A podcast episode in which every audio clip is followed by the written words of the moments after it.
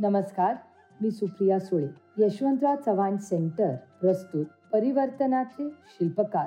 या पॉडकास्ट सिरीजमध्ये मी आपलं स्वागत करते. परिवर्तनाचे शिल्पकार ही एक नवीन पॉडकास्ट सिरीज आम्ही आजपासून सुरू करतोय. सर्वप्रथम मी राजश्री शाहू महाराज यांच्या जयंतीनिमित्त त्यांच्या स्मृतींना अभिवादन करते. आज या महत्त्वाच्या दिवशी आम्ही चव्हाण सेंटरच्या वतीने हा एक आगळा वेगळा उपक्रम सुरू करतोय. यशवंतराव चव्हाण सेंटरच्या माध्यमातून दोन हजार एकवीस साली शाहू फुले आंबेडकर ऑनलाईन व्याख्यानमालेचे आयोजन करण्यात आले. त्याला महाराष्ट्रातून प्रचंड असा प्रतिसाद मिळाला. आदरणीय जयसिंगराव पवार सर आदरणीय बाबा आढाव मंजुश्रीताई प्रल्हाद दादा हरी नरके प्रज्ञाताई सुरेश माने असे असंख्य लोकांनी या व्याख्यानमाले या महापुरुषांचे विचार आपल्या सगळ्यांसमोर त्यांनी पोचवले. या उपक्रमाअंतर्गत एक नवीन टप्पा सुरू करण्यात येत आहे. यामध्ये छत्रपती शिवाजी महाराज महात्मा फुले छत्रपती राजश्री शाहू महाराज डॉक्टर बाबासाहेब आंबेडकर व महात्मा गांधी या पाच महापुरुषांच्या विचार नवीन पिढीला आधुनिक तंत्रज्ञानाच्या सहकार्याने पोचवण्यासाठी हा एक प्रयोग आम्ही करतोय. या आधुनिक तंत्रज्ञानाच्या सहाय्याने महापुरुषांचे विचार युवा पिढीपर्यंत पोचवण्याचा प्रभावी माध्यम आम्ही वापर करीत आहोत याचा आम्हाला मनापासून आनंद होतो आहे माझा विश्वास आहे की हे सगळे पॉडकास्ट आपण ऐकालच आणि तुमच्या फॅमिलीज तुमचे फ्रेंड सर्कल यांच्याबरोबर नक्की शेअर करा. आणि त्याचबरोबर आम्हालाही फीडबॅक द्या की हा पॉडकास्ट तुम्हाला कसा वाटला? आज आपण चव्हाण सेंटरच्या या उपक्रमाला एवढा वेळ दिला याबद्दल मी आभार मानते आणि तुमच्या सगळ्या फीडबॅकची मी वाट बघते.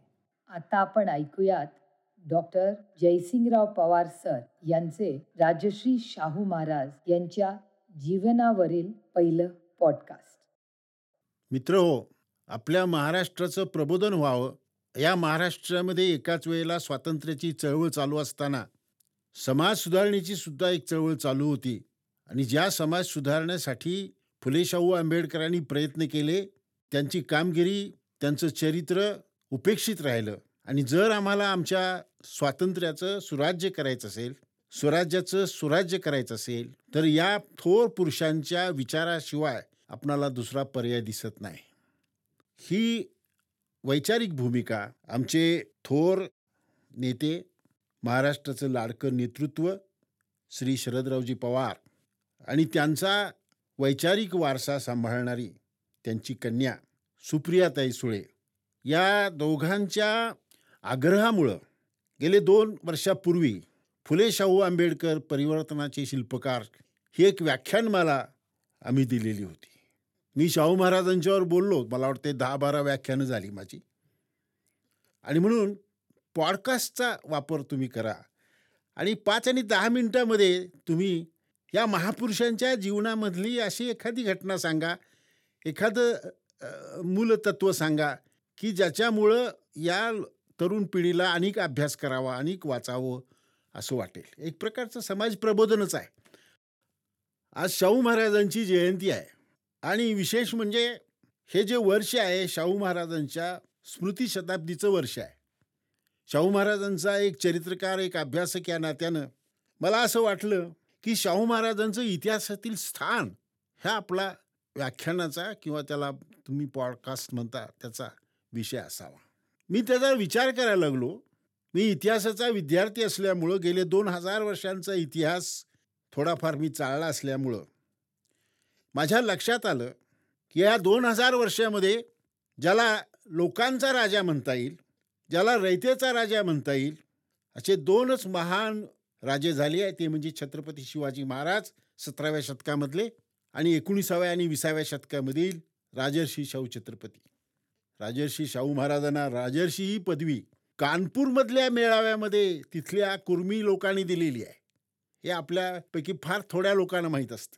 ही पदवी महाराष्ट्रात दिलेली नाही आहे. महाराष्ट्राच्या बाहेर कानपूरमध्ये उत्तर प्रदेशामध्ये कुर्मी क्षत्रियांचा जो मेळावा होता त्याच्यामध्ये राजर्षी ही पदवी दिली गेली आणि आपल्या माहितीसाठी सांगतो की राजर्षी पदवी मिळवणारे एकमेव राजे या हिंदुस्थानातले ज्ञात इतिहासातले.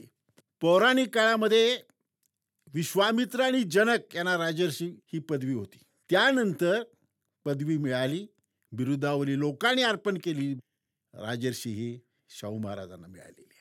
शाहू महाराजांच्या एकूण इतिहासातील महाराष्ट्राच्या इतिहासातील एक स्थान अनन्यसाधारण आहे. आणि हे हे म्हणजे महाराज हे खुद्द शाहू शिवाजी महाराजांच्या परंपरेतले शिवाजी महाराजांच्या सिंहासनाचे वारसदार आहेत. ज्याप्रमाणे राजपूत राजांच्या मध्ये राठोड जे आहेत चितोडचे राणा हे श्रेष्ठ समजले जातात. त्याप्रमाणे मराठी किंवा मराठा राजांच्यामध्ये किंवा मराठी राज्यामध्ये छत्रपती हे घराणं हे सर्वश्रेष्ठ मानलं जातं. म्हणजे एका एक प्रकारे इतिहासाचे वारसदार शाहू महाराज होते. एक प्रकारे शिवाजी महाराजांचे वारसदार होते. आणि संपूर्ण त्यांच्या जीवनाचा जर आपण विचार केला तर असं आपणाला दिसेल की शाहू महाराज फक्त सिंहासनाचे वारसदार नव्हते तर त्यांच्या विचाराचेही वारसदार होते. हा कोणता विचार होता? छत्रपती शिवाजी महाराजांनी अनेक लढाया केल्या पराक्रम केले. तसे पराक्रम करण्याला वाव नव्हता इथं.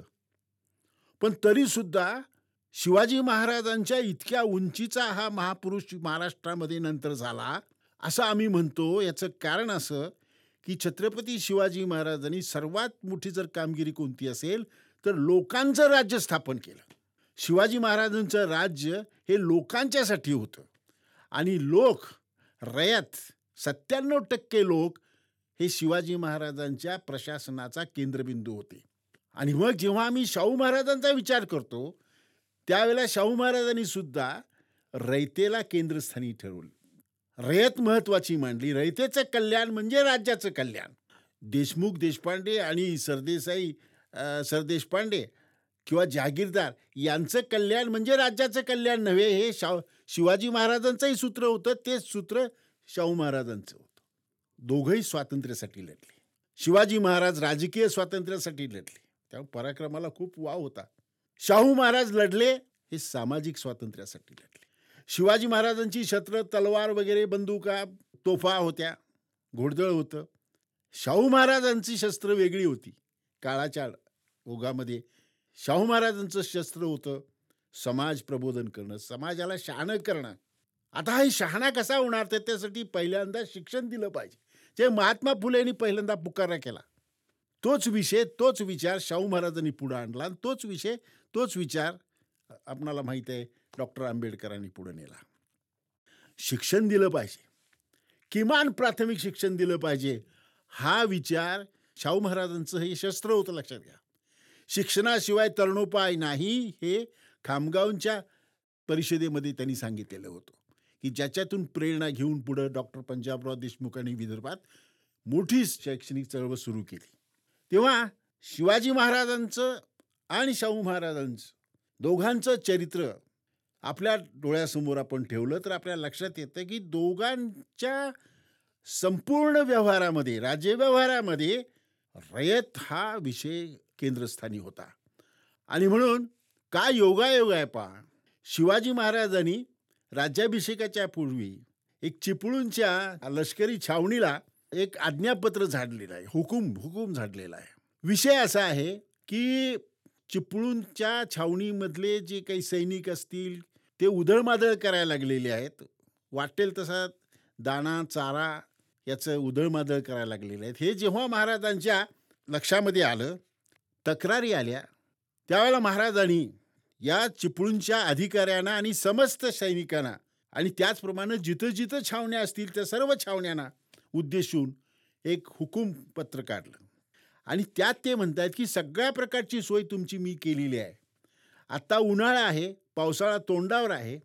आत्ता जर उधळमादळ करून तुम्ही समजा दाना गोटा चारा जर नष्ट केला फस्त केला तर ऐन वेळेला पावसाळा जेव्हा सुरू होईल आणि दाना संपेल चारा संपेल त्यावेळेला तुम्ही काय कराल? तुम्ही कुणब्यांच्या घरी जाल आणि त्यांची घरदारं लुटाल. जो जे दाना असेल भाजीपाला असेल लाकूड असेल गवत असेल ते घे घ्याल आणि पुढचं वाक्य फार महत्त्वाचं आहे. असं जर झालं तर त्यांना वाटेल जे रयत आहेत रुईजुई कसे बसे राहिलेले आहेत जीव मात्र ते निघून जातील. त्यांना असे वाटेल की मोगल मोगल मुलकात आले त्याहून हे वाईट ते काय वाईट होते? म्हणजे मोगलात आणि शिवाजी महाराजांच्या सैनिकामध्ये काहीच फरक नाही. आणि महाराज पुढे म्हणतात हे स्वराज्य आहे. हे आपलं राज्य आहे. आपल्या लोकांचं रक्षण करणं हे पहिलं तुमचं कर्तव्य आहे. त्यांची पिळवणूक करणं नव्हे. आता हे जे सूत्र आहे की रयतेचं कल्याण किती बारकाईनं पाहिले पा हे शाहू महाराजांनी राज्यारोहण स्वतः राज्यावर आल्यानंतर अवघ्या बारा दिवसात एक हुकुमपत्र काढलेलं आहे. आणि त्याचं त्या त्या निरीक्षणामध्ये ते म्हणत आहेत की ज्या वेळेला माझा दौरा असतो किंवा माझ्या प्रधानांचे दौरे असतात मंत्र्याचे दौरे असतात अधिकाऱ्याचे दौरे असतात त्यावेळेला सरबराई करण्यासाठी मामलेदार मामलेदाराला सांगितलं जातं. मामलेदार त्याच्या हाताखालच्या अधिकाऱ्याला सांगतो. त्याच्या हाताखाली मग पाटील मग कुलकर्णी आणि मग ते शेवटी काय जे लागेल ना धान्य लागेल समजा लोणी लागेल तेल लागेल बकरं लागेल अंडी लागतील. हे सगळं त्या शेतकऱ्यांच्याकडून खरेदी करतात. खरेदी करतात म्हणजे पैसे देत नाहीत. उदारच. हे जेव्हा महाराजांच्या लक्षात आलं त्यावेळेला महाराजांनी हुकुमनामा काढला हुकुमपत्र काढलं आज्ञा काढली की कोणत्याही परिस्थितीमध्ये अशा दौऱ्यामध्ये या सगळ्या सरकारी नोकरांनी शेतकऱ्यांच्यापासून रयतेपासून जे काय तुम्हाला घ्यायचं असेल ते रोख रक्कम घेऊन पावती त्यांना रितसर देऊन तुम्ही खरेदी करायला पाहिजे. म्हणजे सामान्यातल्या सामान्य रयतेचं सुद्धा कल्याण हा राजा इच्छित होता.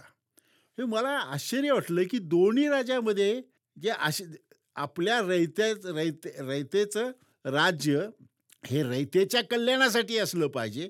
कोणत्याही प्रकारची पिळवणूक होता कामा नये. ही भूमिका शिवाजी महाराजांची आहे आणि शाहू महाराजांची आहे. आणि म्हणून मी जे सुरुवातीला म्हणालो की या देशामध्ये दोन मोठे राजे होऊन गेले महान माझ्या दृष्टिकोनातून. ह्याचं कारण असं आहे त्यांनी पराक्रम गाजवला मोठमोठे विजय संपादन केले ही गोष्ट बाजूला ठेवली. तर सर्वात माझ्या दृष्टीनं महत्त्वाचं असं त्यांनी राज्य कोणासाठी केलं? तर राज्य केलं हे लोकांच्यासाठी. लोकांच्यासाठी म्हणजे सत्त्याण्णव टक्के लोकांच्यासाठी. शाहू महाराज जे भांडत होते ते सत्त्याण्णव टक्के लोकांच्यासाठी भांडत होते.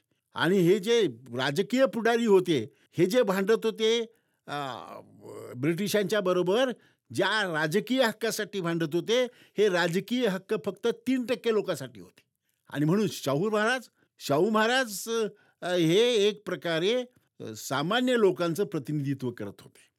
तेव्हा आपणाला आता स्वराज्य मिळून बरीच वर्षे झाली. आपण आता अमृत महोत्सव साजरा करतोय. अजूनही सुराज्य झालं आहे असं मला वाटत नाही. मला असं वाटतं की आपण शिवाजी महाराज आणि शाहू महाराज यांचे विचार जर अंमलात आणण्याचा थोडासा अल्पसा प्रयत्न केला तरीसुद्धा